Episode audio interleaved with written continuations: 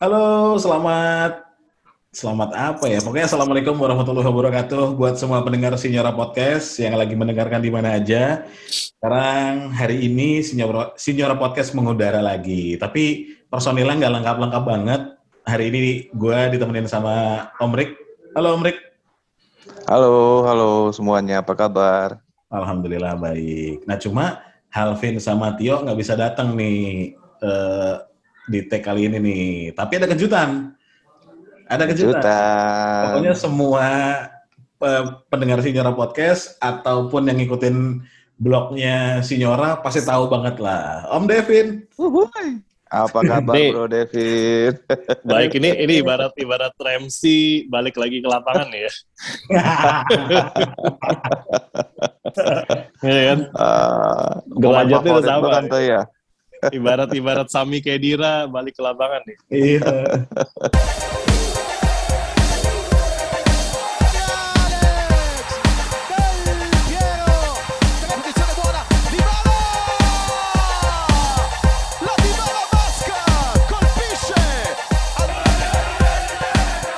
Banyak banyak yang nanya kemarin ke mana sih udah nggak ikut tag hmm. lagi itu kenapa?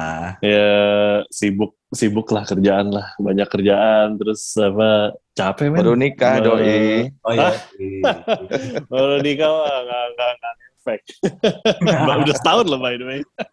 Uh, capek iya, iya, iya apa namanya? Ya. Iya udah setahun gitu. Uh, hmm. Apa iya cap, capek aja banyak kerjaan apa uh, kerjaan lagi kemarin pindah pabrik terus sekarang juga masih pindahin produk-produknya jadi masih masih lumayan sibuk lah uh, bahkan apa uh, podcast yang tifosi podcast aja gue udah stop gitu oh, bener -bener oh, udah gitu. Iya, capek, capek kan nonton nonton bola sambil mikir tuh lama-lama. itu capek aja udah, udah capek banget. Kenapa? Masih lockdown lockdown juga di Australia. Udah enggak, udah enggak. Uh, vaksinnya udah udah uh, di kalau di Melbourne sih udah 90% lebih ya. Jadi hmm. udah dibuka sama dia. Yang Omicron ini tapi nggak nggak nggak ada masalah di sana ya, nggak ada lockdown. Belum sih ya, belum sejauh ini belum tapi ya nggak tahu deh perkembangan dua minggu lagi soalnya kan mereka masih hmm. masih research juga kan uh, vaksinnya iya, beneran iya. efektif atau enggak uh -uh. Hmm. gitu iya. di Indonesia katanya udah karantina jadi 10 hari lagi katanya iya nambah mau dirubah ya uh. dari beberapa iya, negara tertentu makanya. ya iya hmm. makanya ribet banget ya tadinya pikir mau rencana mau pulang karena karantina cuma tiga hari sekarang iya, iya. Da, apa dalam hitungan hari naik lagi di 10 hari. Aduh, jadi pusing lagi. Hmm. itu dia. Nah, kalau, hmm. tapi kalau ngomongin karantina ya ternyata nggak cuman ini doang kalau kita masuk ke negara orang doang di karantina gitu. Sekarang ada pemain-pemain Juve di karantina juga nih. Kayak Kiesa. boleh, boleh, boleh, boleh, boleh. Belajar bridging nih. ada Kiesa McKennie yang yang kemarin nggak main lawan Salernitana, terus lawan Atalanta juga ya ada yang ada yang mau kasih komen nggak performa Juve kemarin lawan Atalanta? Devin mungkin ya duluan. Devin dulu, Devin. Ya kalau apa menurut gua uh, hmm. apa ya uh, dalam dalam simpelnya ya simpelnya uh, ya jalan masih Juventus kan? Iya lumayan lah. lumayan lah walaupun walaupun agak sedikit renggang ya sejak Allegri balik lagi. benar benar benar benar.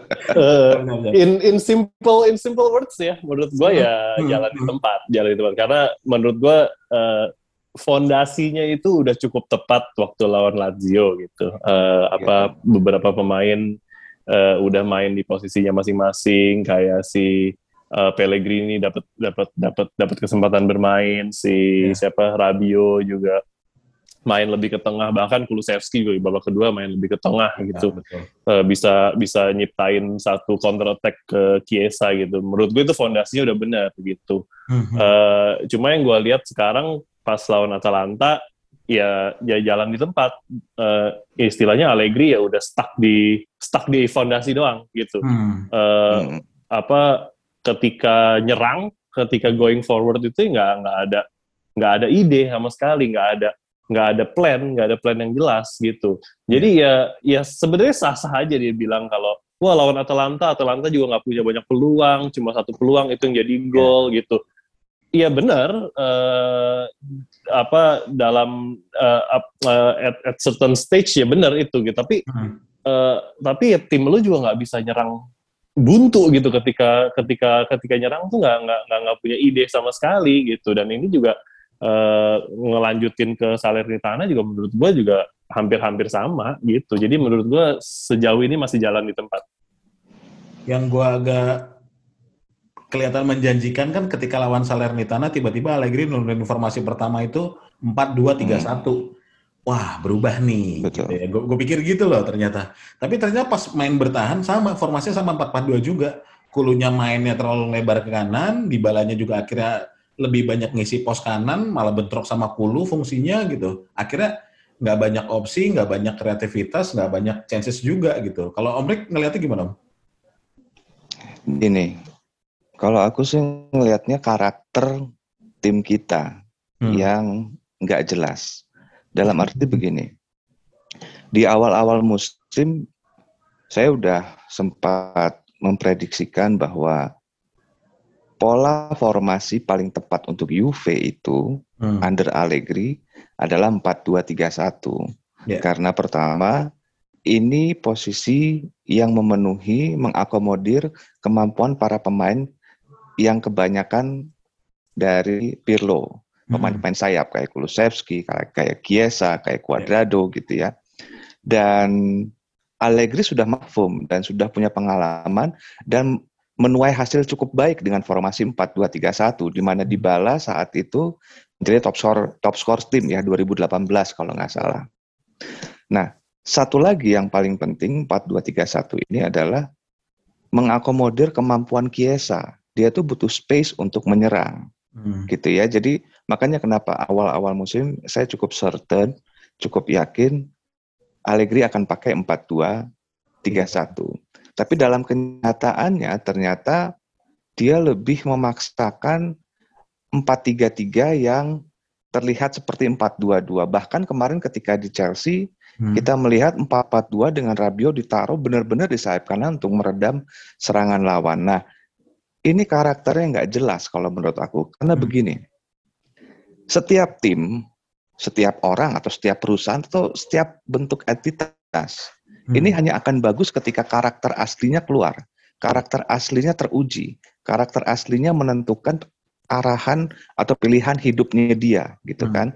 Terlepas dari mentalitasnya, mau mentalitasnya defensif pun nggak ada masalah kita sering lihat Diego Simeone dia kan karakternya defensif. Yeah. Tapi lawan tim besar maupun tim kecil tetap sama karakternya seperti itu defensif, hmm. tapi tetap tetap nggak berubah gitu. Kayak Conte juga gitu. Saya ingat dulu zaman-zaman lawan Sporting Lisbon main di Sporting Lisbon ya kalau nggak salah yang semifinal uh, UEFA itu kalau nggak salah kita main di Juventus Stadium, hmm. fans mengharapkan kita bisa menyerang gitu ya, dia tidak.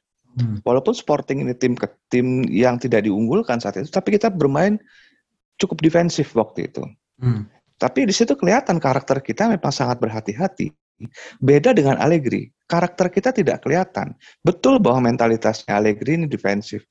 Tapi lucunya, ketika kita melawan tim kecil, kita berani bermain menyerang. Hmm. Tapi ketika melawan tim yang tanda kutip lebih besar atau mantan atau juara champion yeah. atau posisinya lebih dari tinggi, lebih dari kita, kita bermain dengan penuh ketakutan. Hmm. Boleh defensif, tapi jangan ketakutan dong. Lihat lawan Chelsea. Dengan sangat ketakutannya kita menaruh pemain uh, di sayap itu pemain-pemain yang diharapkan bisa bisa meredam sayap lawan. Ngapain? Hmm. Ya kalau misalnya mau main defensif ya sudah nggak apa-apa defensif, tapi ya jangan jangan ketika lawan Salernitana lu jadi nyerang, ini kan jadi kesannya seperti pengecut beraninya sama yang kecil gitu loh. Nah, di uh, pola 4-2-3-1 ini kemarin dipakai di Saler, Salernitana. Hmm. gitu ya pola yang sangat cocok sebetulnya dengan dengan sistem Juventus kita bisa mengakomodir uh, sayap Kulusevski juga jadi teroptimalisasi kemampuannya nanti juga Kiesa juga pasti akan teroptimal dan ke depannya, apalagi kalau misalnya kita melawan Genoa, ini harus dipakai karena ini karakter tim itu cocoknya 4-2-3-1. Hmm. Sementara di lawan Chelsea, di lawan Atalanta, kita seperti terlalu ketakutan gitu loh. Formasi 4-2-3-1 ini yang sebetulnya cocok gitu ya, hancur karena mentalitas Allegri yang defensif.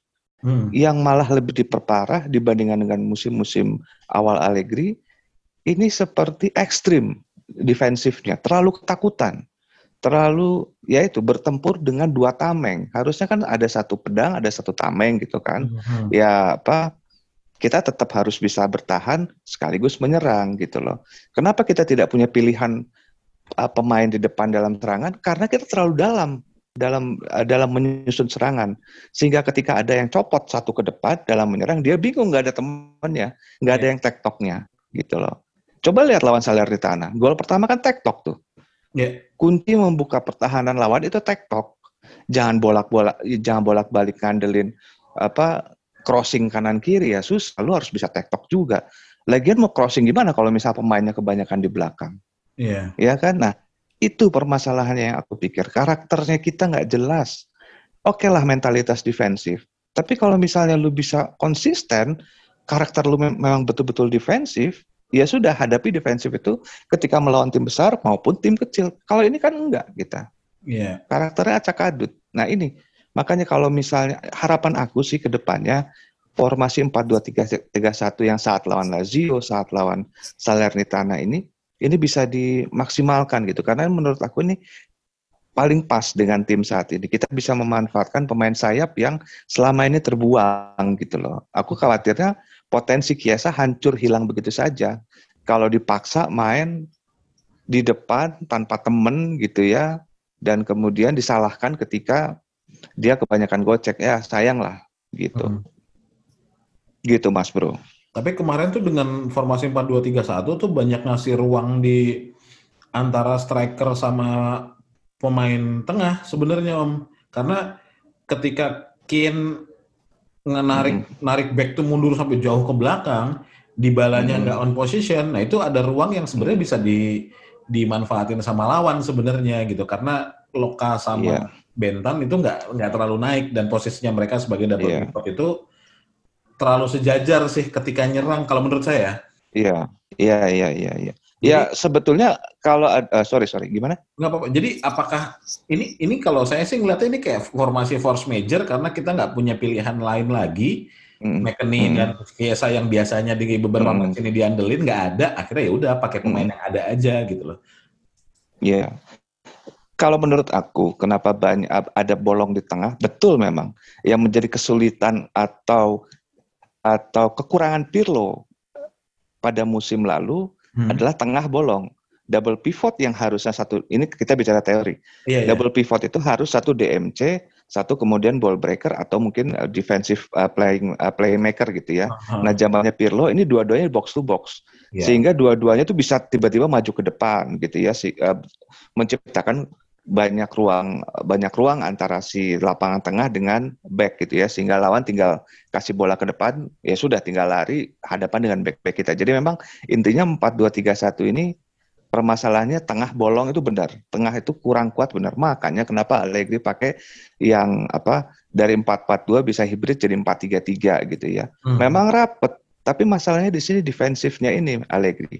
Nah, untuk ke depannya tentu 4-2-3-1 ini ada kekurangan gitu ya. Tapi dengan latihan terus menerus, kemudian dengan konsisten bisa bisa memaksimalkan uh, si formasi ini. Aku rasa sih kekurangan pasti ada. Tapi kan yang penting kita bikin lebih banyak gol gitu loh. Ya, betul. Kesempatan bikin gol jauh lebih banyak gitu. Gimana Bro Devin sebagai mantan pemain nasional pemain Indonesia juga Uganda ya?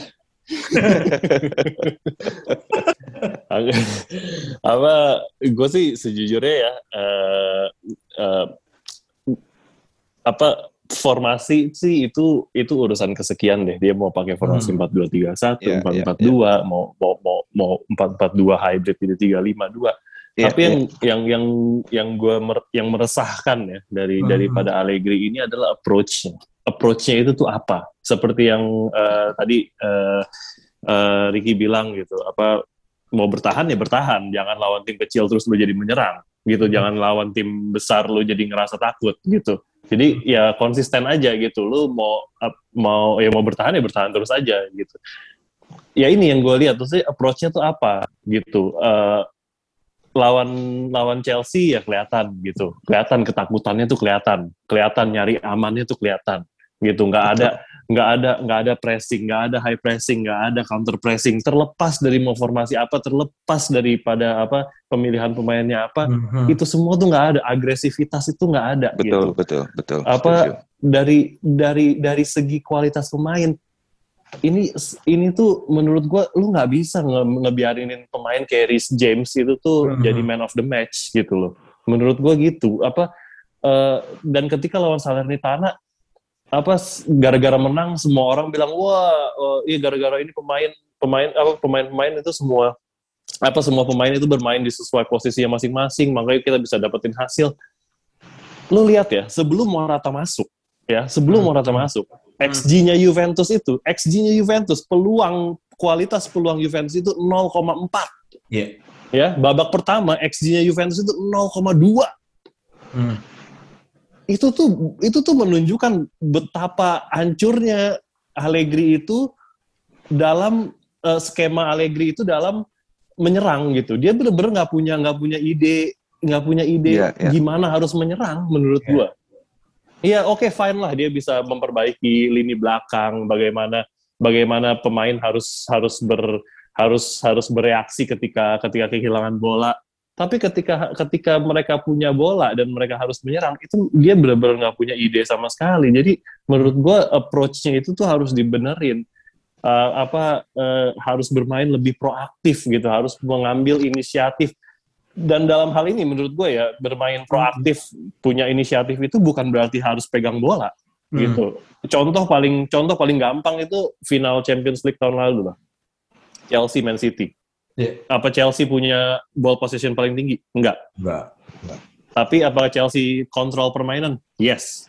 Yeah. Mereka main high pressing, mereka main counter pressing. Itu Man City habis itu.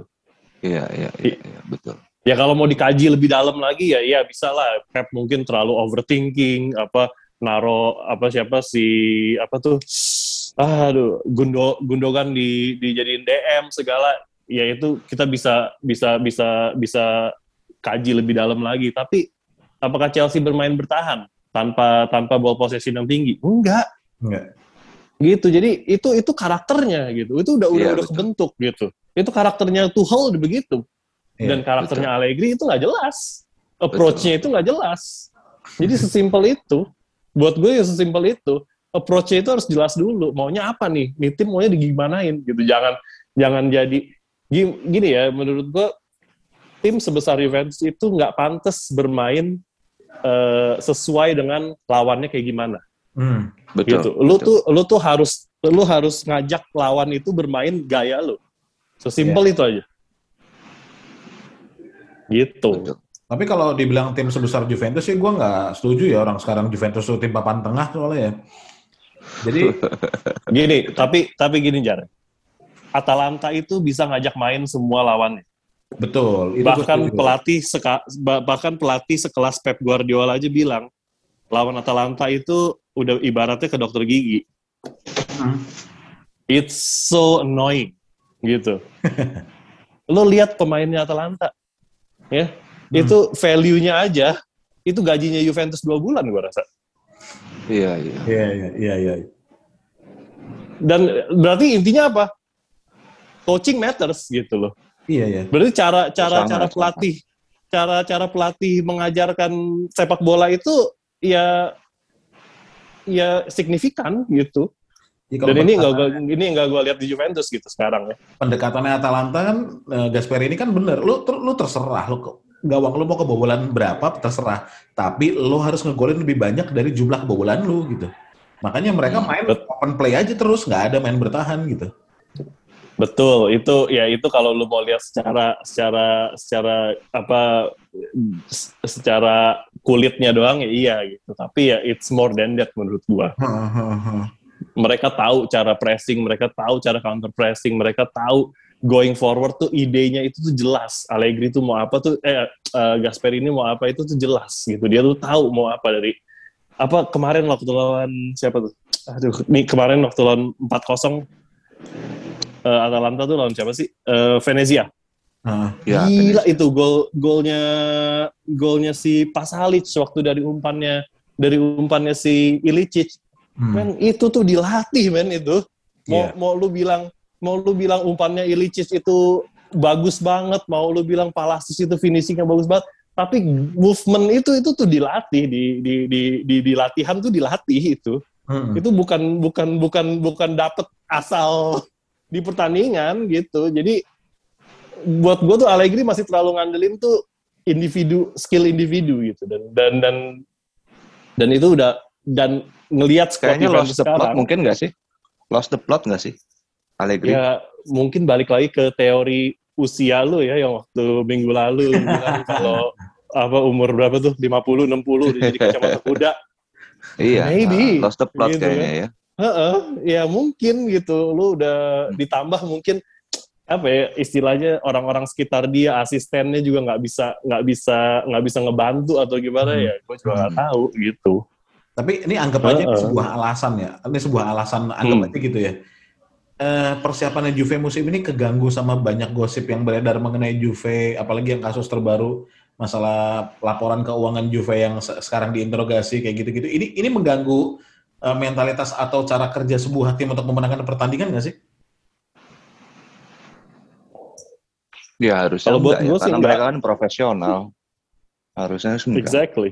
Tapi tapi gini maksudnya ketika kontraknya Berna akhirnya nggak kunjung diperpanjang, dia akhir sampai ganti uh, agen segala macam, itu kan mempengaruhi uh, mental dan psikis pemain gitu loh. Iya benar, tapi justru pantas dapat kontrak baru. Justru itu kalau misalnya sampai itu mempengaruhi dia, dia tidak layak diperpanjang. Hmm. Justru itu. Exactly. Ya kan, karena dia tidak profesional gitu.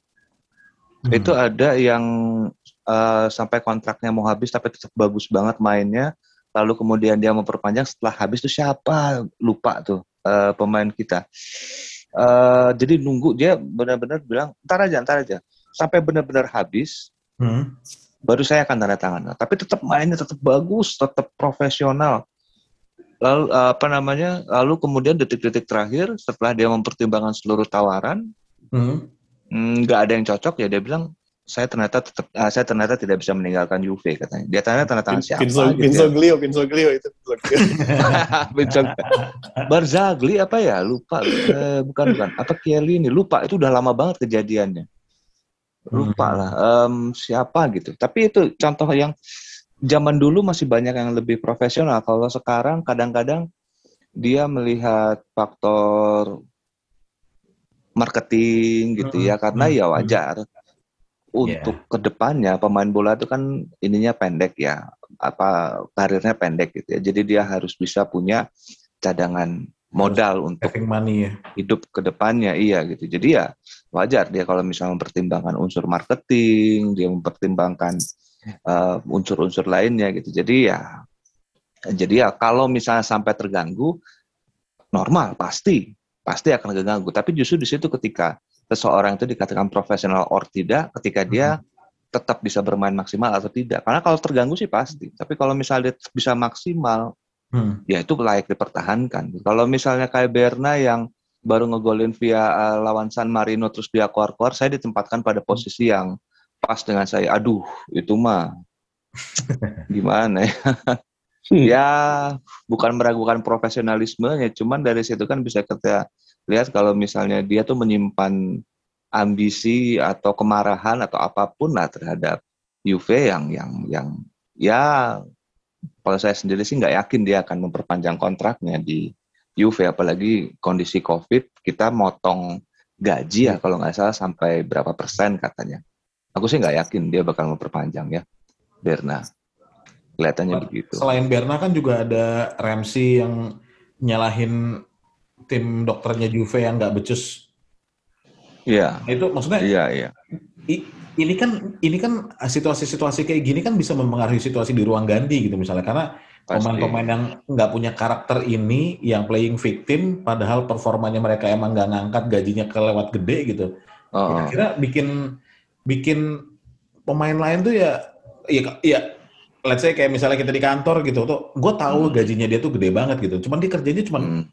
kayaknya gue lebih maksimal dari dia deh. Akhirnya pilihannya hmm. antara lo akan tetap kerja mati-matian buat uh, impression buat bos lo atau lo juga ke kena toksiknya dia gitu mau nggak mau gitu itulah pentingnya pelatih itulah hmm. pentingnya pelatih karena posisi seperti ini kejadian seperti ini terjadi juga zaman sebelum Conte kita hmm. tujuh ke uh, posisi tujuh dua kali kondisi kayak gini ya, ya di mana-mana terjadi tapi ya, dengan ya. kekerasan hati Conte kekerasan mentalitas dia karakter dia dia bisa membentuk kesehatan tersendiri dalam sebuah tim gitu loh hmm. ini pentingnya pelatih justru tapi kan kita tidak lihat di saat-saat Allegri. Malah Dybala dikasih ban kapten mencabut uh, dari si uh, apa Bonucci. Walaupun terlepas dia pernah di Milan segala macam oke okay lah. Tapi kan kita harus bisa mempertimbangkan apa ya istilahnya ya uh, mentalitasnya Bonucci yang bisa tiba-tiba ambruk tiba-tiba diambil begitu aja. Padahal dia hmm. juga kontribusinya nggak kurang-kurang. Gitu dikasih ke Dybala yang kita tahu musim lalu hancur-hancuran.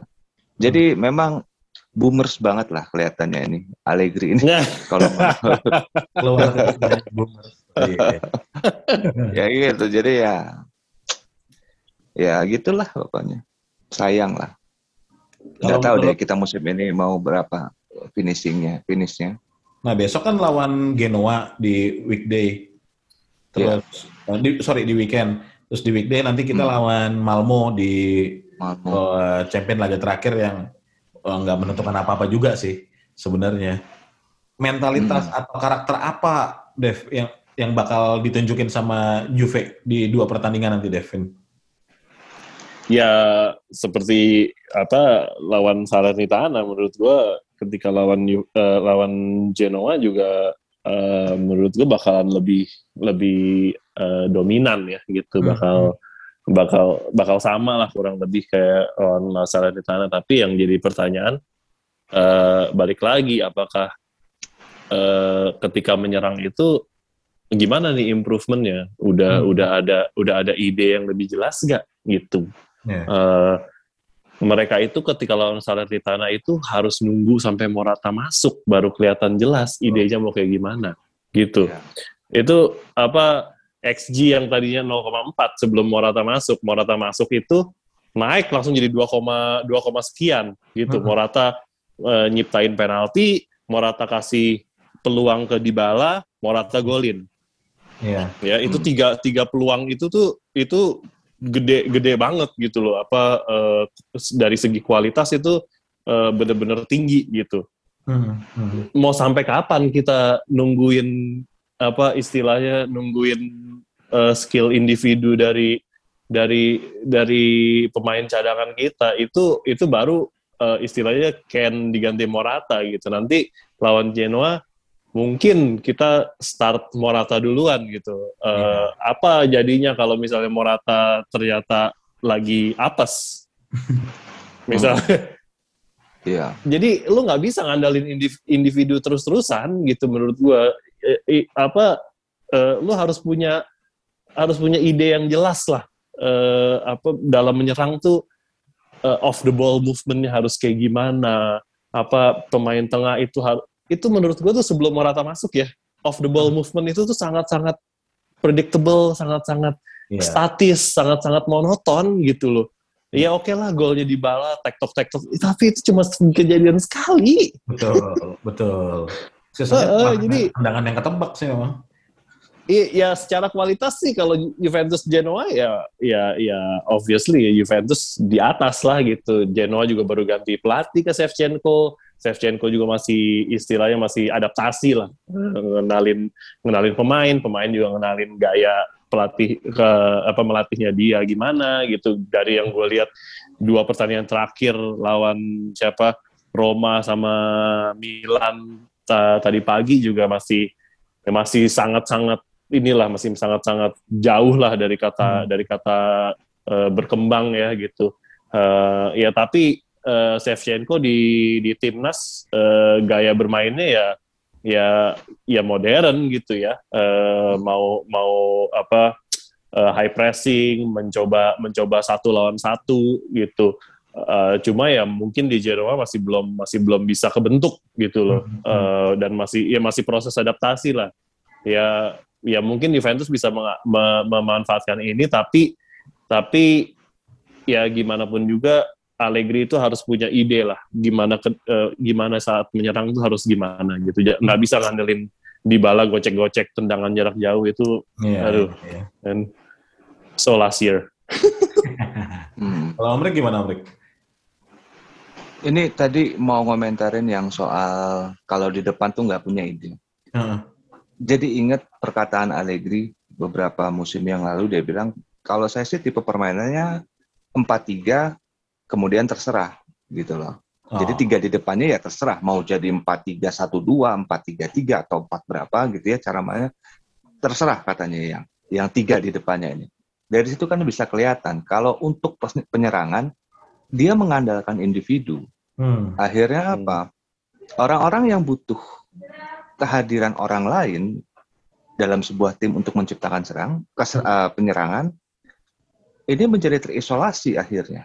Karena memang dia instruksinya bertahan, bukan bertahan, menyusun dari dalam, menyusun dari bawah, lamban naik ke atas. Akhirnya apa? Orang-orang yang pas di depannya ini terisolasi. Mau hmm. gocak, gocek, gocak, gocek, ya susah nggak ada temennya di belakang kan. Hmm. Ya akhirnya mengandalkan skill individu yang kalau hoki bisa setidak-tidaknya menciptakan peluang gitu. Kalau nggak hoki ya udah kayak Morata bolak-balik jatuh, jadi pesakitan gitu. Jadi memang ya uh, apa betul kata Devin harus harus jelas untuk penyerangannya ini jangan mengandalkan skill individu. Formasinya juga kalau sudah ada satu yang mau dipakai itu dipatenin dalam artian ya diapalin kayak zamannya Conte. Conte itu kan dia tektok itu kan diapalin bener-bener sama dia. Yeah. Waktu itu ada beberapa gol yang dia bilang ini ini di latihan ini sering sekali kejadian kayak gini. Jadi sudah bisa ketebak bakal bisa gol gitu loh. Karena di latihan ini sudah diapalin gitu ya, istilahnya kata Conte. Nah, kemudian untuk melawan Genoa, aku khawatir ini bisa menjadi batu sandungan. Maksudnya begini. melihat situasi Genoa sekarang di posisi 18 ya kalau nggak salah dan selama lima pertandingan terakhir ini nggak pernah menang LLD kalau nggak salah hmm. baca di Huskor pokoknya nggak pernah menang lima pertandingan terakhir uh, tiga hmm. kali seri dua kali kalah nah ya kemungkinan besar Allegri akan menyerang dengan 4-2-3-1 gitu ya hmm. 4-2-3-1 tapi Shevchenko ini pemain muda eh sorry pelatih muda yang rata-rata yang namanya pelatih muda ini tipe hajar bleh hmm. yang kalau menurut istilah kerennya itu pelatih modern gitu ya. Anak-anak muda ini hajar bleh, model kayak Pirlo yang fight fire with fire. Begitu ada ketahuan yang jagonya di sebelah kiri, malah diserang sekalian yang sebelah kiri. Hmm. Berani one on one segala macam. Nah, aku khawatirnya saat lawan Genoa pertamanya emang begajak begijik nih, pakai 4-2-3-1, oh siap serang nih. Hmm. hmm. Tapi kemudian mentok, Sanchenko-nya nggak ngalah gitu ya, tetap dihajar, sama hmm. Shevchenko, tiba-tiba rubah jadi 4-4-2 zaman kayak lawan Chelsea. Menutup sayapnya Genoa, atau tiba-tiba 4-3-3 atau 5-3. Pokoknya bertahan total. Hmm. Mental defensifnya ini kambuh gitu ya. Sehingga apa justru di situ kita ha habisnya, hancurnya. Karena apa? Mungkin betul kekuatan kita dalam bertahan kuat. Yeah. Tapi pertahanan terbaik itu kan memang harus diselingi dengan serangan gitu kan. Kalau kita bolak-balik bertahan, terlalu lama bertahan, apes itu pasti akan ada. Apes Betul. itu akan ada. Kedua belah pihak itu pasti dapat apes yang sama, pasti dapat keberuntungan yang sama. Tapi kalau kita tidak mau berusaha, kemudian kita kena apesnya gol, kan bete. Nah itu yang aku khawatirin. Makanya kalau aku sih sangat berharap semoga 4-2-3-1 ini sebenarnya bukan formasi-formasinya amat sih sebenarnya. Betul kata Bro Devin tadi. Mau pakai formasi apa aja juga terserah. Tapi yeah. setidak-tidaknya kalau menurut aku 4-2-3-1 ini lebih mengakomodir potensi kita yang sudah sangat besar. Kulusevski loh, itu dia, aduh dia bagus banget itu, forward kanan itu. Kiesa juga dikasih ruang sebelah kiri, dia bisa maksimalkan potensinya. Sekarang kan kelimpungan dia. Sibuk hmm. gocak, gocak, gocak, gocak, kagak ada teman buat dioper. Ya gimana ya gimana kan? mau efektif kalau disuruh gocek dari 50 meter? Nah iya, makanya. Padahal Kulusevski kalau di cukup bagus. Cuadrado bisa bisa maks bisa bayangin aja musim lalu jadi protagonis loh. Si Cuadrado tuh ininya apa asisnya kan sekarang ya sudah jadi begitu aja udah mati hmm. semua mati semua Ya jadi kalau aku sih harapannya kita tetap menyerang, kita hmm. tetap pressing gitu ya. Jangan takut lah gitu loh. Modal lu udah terlalu banyak untuk menjadi seorang pengecut. Yeah. Itu. Lu keluar berapa modal, Bro? Untuk hanya menjadi pengecut seperti sekarang. Hmm. Show yourself yeah. lah. Ya kan? Iya, Ayolah. Iya kan? Gitu loh. Lu gak malu apa? Sama pemegang saham. Nah, gitu loh. Betul Jadi, ya kalau mau. Uh, iya. Iya intinya. Ya, lanjut, lanjut, lanjut. Lah, go on lah apa? Serang lah. Karena lu punya kemampuan untuk menyerang. Yeah. Lu udah dimodalin gede untuk menyerang gitu. Serang, serang. Jangan terlalu defensif, terlalu takut kalah. Lu kalah sekalian ntar. Itu aja sih kalau aku, Mas Bro. Iya bener sih, maksudnya kayak apa Cuadrado ya kalau ngomongin Cuadrado kemarin bisa jadi protagonis di bawah Pirlo itu ya karena Pirlo mainnya proaktif. Yeah. Uh, uh, simpelnya gitu aja gitu. Apa kelebaran lapangan itu benar-benar dijaga sama dia dan itu dijaga sama Cuadrado di kanan dan terakhir-terakhir sama Chiesa di kiri gitu. Kenapa makanya Chiesa bisa bisa meledak uh, begitu di bawah Pirlo apa benar-benar belum pernah Pirlo ini belum pernah ngelatih loh nggak pernah nggak yeah. punya nggak punya pre season main tiga hari yeah. sekali kalau lu udah nonton Amazon itu All or Nothingnya Juventus uh -huh. lu lu tuh sadar lagi Juventus itu berapa kali dapat dapat apa dapat kasus COVID di musim lalu pemainnya yeah. gonta ganti yang satu harus kena COVID yang harus yang harus isolasi segala gitu yeah. tapi apa Pirlo itu proaktif gitu di kanan hmm. di kiri di kanan di kiri dia udah siapin. Nah Allegri ini di di bagian di bagian kelebaran lapangan ini mainnya reaktif. Iya. Gitu. Jadi jadi kalau apa istilahnya udah udah back sayap kita tua disuruh main reaktif dalam arti lu harus ngejar bola dulu baru dapat bola. Iya. Ya, gimana? Mampus lah akhirnya. Maaf, eh, capek duluan, capek duluan sebelum crossing iya. Kalau di, kalau di bawah Pirlo kan, kalau di bawah Pirlo kan lu udah udah di depan dulu, baru terima bola, terima bola, lu crossing. Ya, makanya gue gak heran kalau Cuadrado jadi jadi jadi protagonis tahun lalu gitu, yeah. dan dan Kiesa bener-bener meledak.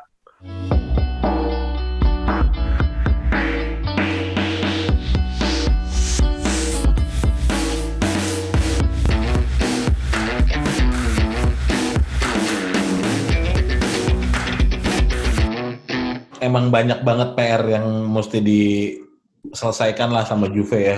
Di, di semua aspek lah sebenarnya. Mau dari pemain pelatih manajemen segala macam gitu ya. Yang cuman sebagai fans nggak ada salahnya sih kita berharap uh, ada peningkatan performa dari Juve gitu. Minimal nggak usah menang lah. Tapi progresnya kelihatannya nggak sih Evan? Betul betul betul. Iya betul. Betul banget. Gue gue beneran maksudnya kayak ya sejak apa bahkan sejak Sari apa jadi pelatih, gitu ya. Uh, eh, gue lebih gue rela uh, nggak nggak nggak Scudetto sama sekali. Bahkan nggak nggak nggak dapet gelar sama sekali. Tapi ya ya mainnya itu tuh jelas gitu loh mau mau, yeah. mau kayak gimana gitu. Karakternya itu jelas approachnya tuh jelas gitu. Apa bukannya bukannya sotoy ya ngomong kayak ah udah 8 kali Scudetto udahlah bosen hmm. gitu. Nggak begitu gitu. Tapi maksudnya tapi emang uh, dalam satu sisi tuh ya udah 8 kali Scudetto, ya udah memang kita tuh harus ningkatin sesuatu yang lebih lagi gitu, bukan cuma asal juara gitu, tapi ya cara bermain itu harus lebih modern, apa uh, harus lebih dikenal lah kayak ya misalnya kayak Klopp gitu dengan dengan dengan counter pressingnya gitu, uh, Pep Guardiola dengan tiki takanya gitu, uh, ya Juventus itu dengan apa gitu? Betul. Itu itu yang itu yang gue itu yang gue pengen gitu kayak maksudnya lu misalnya Milan dengan dengan Arrigo Sacchi gitu, lu bisa ngomongin itu bertahun-tahun Belanda dengan dengan apa Johan Cruyff-nya Barcelona dengan Johan Cruyff-nya Barcelona dengan Pep-nya itu tuh lu bisa ngomongin itu bertahun-tahun tapi hmm. tapi Juventus itu tuh gue gue tuh pengen gitu apa Juventus hmm. itu tuh punya punya sesuatu yang kayak lu bisa ngomongin bertahun-tahun bukan cuma Scudetto 8 kali Scudetto 8 kali gitu satu sembilan kali gitu. Juventus dengan Calciopolinya itu dia kalau diomongin terus. ya. iya ironisnya itu emang. Iya betul. Siap siap. Makasih banyak Om Rik, Devin udah ngobrol-ngobrol hari ini. Sama-sama, sama-sama, sama-sama. Ini har harusnya Devin bisa ikut tag terus nih ke depannya nih. Iya dong. Gimana, Bro? Iya, ntar kabarin lah kalau bisa. Kita todong on air aja, jangan di WhatsApp, todong on air aja. kalau jam 11 terus sih agak agak susah ya, tapi ya ya kabarin lah kalau misalnya ya, siap, gue bisa. Siap, siap, gue bisa. Siap, Aman. siap, siap, siap. Gitu. Soalnya musim okay, ini okay. terlalu ba terlalu banyak keresahan. uh, Bener-bener gimana? Iya iya. Tapi men kalau misalnya diomongin ya musim ini, dulu gue pernah bilang gini, kalau lu nggak bisa tidur, itu lu nontonnya Europa League. Lu tidur pasti. Hmm. ya. Sekarang lu nonton Juventusnya tidur. Iya iya iya. Benar benar, hmm, benar. Tidur. Tidur banget kalau gue. Kalau kalau gue lihat sih yang paling bikin kesel itu karena kita jati dirinya itu ditentukan oleh pemegang saham. Kita terlihat sekali ingin ingin agar mereka tidak cabut hmm. sehingga kita melakukan pembentukan tim berdasarkan publik gitu loh keinginan publik hmm, dalam hal ini pemegang saham harusnya saat sebelum mengganti Pirlo harus oh, dalam hal ini sebenarnya uh, saya lebih setuju nggak diganti ya Pirlo ya hmm. tapi seandainya pun mau diganti pun jangan Allegri yang memang karakternya kita sudah tahu bahwa dia sudah usang gitu loh. Sepak hmm. bola defensifnya itu sudah sangat tidak ini, sudah tidak uh, relevan lagi dengan saat ini gitu. Hmm. Jangan jadi ukuran trofinya yang jadi yang jadi yang jadi uh, apa uh, patokan gitu ya. Tapi hmm. kan di sini karena memang kita itu lagi turun sekali keuangan kita dengan Ronaldo gaji Ronaldo juga gitu ya. Sehingga kewenangannya si siapa Andrea Agnelli ini dibabat sama Exor untuk kemudian memutuskan walaupun memang betul uh, Agnelli yang menunjuk si ini ya si Allegri gitu tapi ini lebih kelihatan ada ada keinginan Exor untuk untuk menyelamatkan uang mereka agar pemegang-pemegang saham lain tidak kabur. Hmm. Kita harus punya trofi musim ini. Caranya bagaimana? Dengan meyakinkan mereka. Ini yang pegang tim sekarang pelatih sangat berpengalaman dan punya trofi. Tapi akhirnya apa? Permajaan yang kita inginkan taunya hilang sama sekali. Jangankan permajaan, permainan tim yang sebetulnya sudah mulai terlihat di zamannya Pirlo itu sangat sangat bagus ya menurut hmm. menurutku ya. Hmm. Ini hilang begitu aja sekarang. Malah hilang sama sekali jati dirinya. Apa sekarang jati diri kita? Pengecut. Betul. Hmm. Ya kan? Ya ya ya susah gitu loh jadi ya itu yang bikin jadi dulu setiap kali sebelum tidur kalau misalnya nggak bisa tidur ya hmm, hmm. pasti saya ngebayangin Juventus pengen pemain depannya kayak gimana hmm. sayapnya kayak gimana lama-lama ketiduran sendiri jadi Juve ini bukan cuman masalah kegemaran tapi memang udah salah satu bagian dari jiwa gitu loh ya jadi sehingga ketika kejadian seperti ini ini bisa dibilang sangat meresahkan gitu loh bahkan untuk anak umur 45 tahun gitu ya.